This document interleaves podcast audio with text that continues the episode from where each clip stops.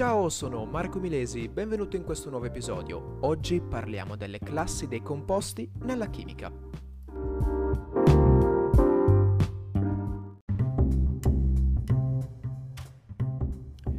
Quando parliamo di classi di composti in chimica parliamo di diverse tipologie di composti, diverse classi o gruppi.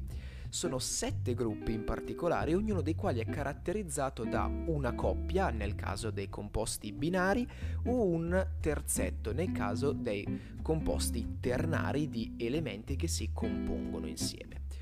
Partiamo quindi con il primo gruppo o la prima classe, quella degli ossidi. Gli ossidi si dividono in ossidi basici e ossidi acidi. Prendiamo come esempio un ossido basico Li2O, quindi due atomi di litio e uno di ossigeno. Per andare a classificare eh, questo composto devo pormi due domande principali. La prima, quanti elementi sono presenti nella formula? In questo caso due, di conseguenza si tratta di un composto binario. La seconda domanda è quali elementi sono presenti nella formula? Quindi si tratta di metalli, semimetalli o non metalli? Di conseguenza, nel caso di Li2O abbiamo un metallo, il litio, e l'ossigeno. Di conseguenza si parla di eh, un ossido basico. Nel caso invece di N2O3 abbiamo sempre due elementi, quindi si tratta sempre di un composto binario, composto questa volta da un non metallo più l'ossigeno. Di conseguenza si parla sempre di un ossido però acido. Ricapitolando, ossidi basici binari, quindi due elementi formati da un metallo più l'ossigeno. Ossidi acidi, abbiamo detto sempre binari, composti da un non metallo più l'ossigeno. Spostiamoci ora al secondo gruppo, nella seconda classe, è uguale chiamarli gruppi o classi. Gli idruri. Gli idruri sono composti da un non metallo o un metallo più l'idrogeno. Anche qua il nome del gruppo o della classe ci viene molto in aiuto. Nel caso degli ossidi sono ossigeno. Invece nel caso degli idruri hanno l'idrogeno. Infatti gli idruri abbiamo detto che sono composti da un metallo o un non metallo più l'idrogeno. Inoltre si possono distinguere gli idruri metallici, gli idruri covalenti, gli idruri non metallici e così via. Eh, comunque ci limitiamo a definirli idruri e basta. Come esempio potremmo prendere LiH, quindi il litio più l'idrogeno. Il litio, che sappiamo bene essere un metallo più l'idrogeno. Andiamo dritti sugli idruri. Vediamo ora il terzo gruppo o classe, ovvero gli idracidi. Attenzione a non confonderli con gli idruri. Infatti gli idracidi sono sempre dei composti binari composti dall'idrogeno più un non metallo. Come facciamo a eh, non confondere gli idracidi con gli idruri? Perché abbiamo detto gli idruri sono o metallo o non metallo più idrogeno. Gli idracidi invece idrogeno più un non metallo, quindi c'è una parte degli idruri che possono essere anche idracidi? No, non è proprio così, in quanto negli idruri l'idrogeno è sempre alla fine, quindi l'H lo troviamo sempre alla fine, abbiamo detto LiH, SiH4, CH4, CaH2, H è sempre alla fine. Invece negli idracidi H è all'inizio e i non metalli, nel caso in cui non ci ricordassimo questa regola dell'H che è all'inizio negli idracidi e alla fine negli idruri, si può sfruttare un altro metodo, ovvero quello di analizzare il non metallo e capire se si tratta di un alogeno o meno. Vi ricordo che gli alogeni sono tutti quanti gli elementi che fanno parte del settimo gruppo, escluso l'astato perché si tratta di un semimetallo, e includiamo anche lo zolfo con simbolo S.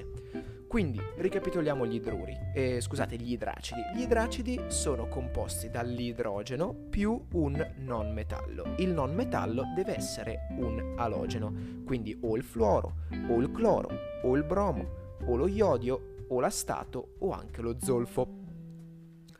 Passiamo ora al quarto gruppo o classe, i sali binari, chiamati anche sali degli idracidi.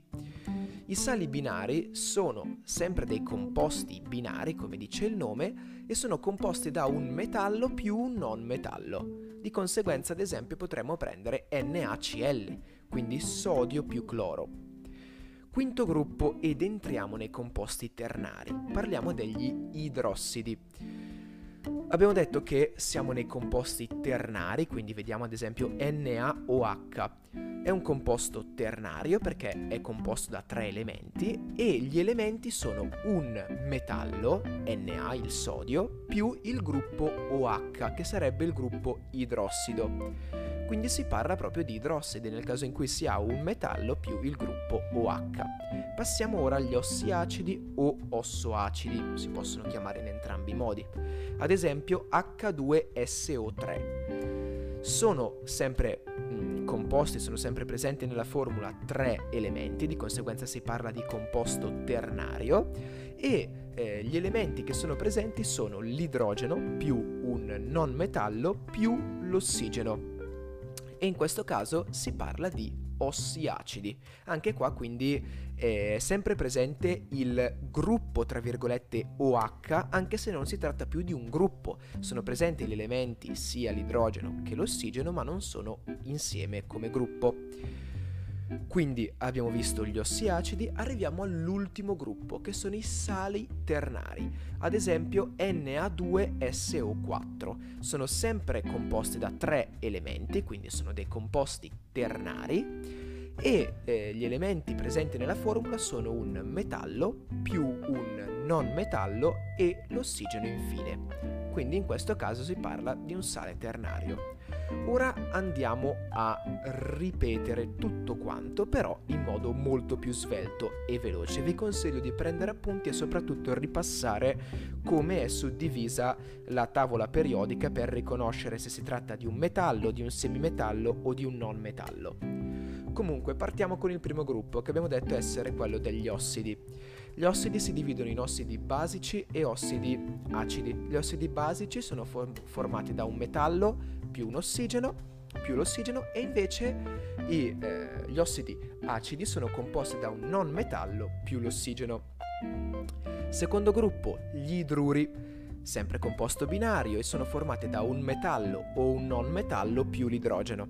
Terzo gruppo, gli idracidi, sempre composti binari e sono formati da l'idrogeno più un non metallo. Ricordiamoci che il non metallo deve essere un alogeno. Quarto gruppo, i sali binari o sali degli idracidi. Sono sempre composti binari formati da un metallo più un non metallo. Gli idrossidi, quinto gruppo, entriamo quindi nei composti ternari, composti quindi da tre elementi, e sono formati da un metallo più il gruppo OH, il gruppo proprio idrossido. Sesto gruppo, gli ossi acidi o ossoacidi, che eh, si tratta sempre di un composto di composti, anzi ternari, quindi formati da tre elementi e sono formati dall'idrogeno più un non metallo più l'ossigeno. Settimo gruppo e ultimo i sali ternari o sali degli ossi acidi sono sempre composti ternari e gli elementi presenti sono un metallo più un non metallo più l'ossigeno finale. Detto questo, abbiamo finito anche questo episodio, ci vediamo nella prossima puntata dove parleremo di come applicare le regole della nomenclatura. Grazie mille per aver ascoltato questo episodio e ci vediamo nella prossima puntata. Ciao!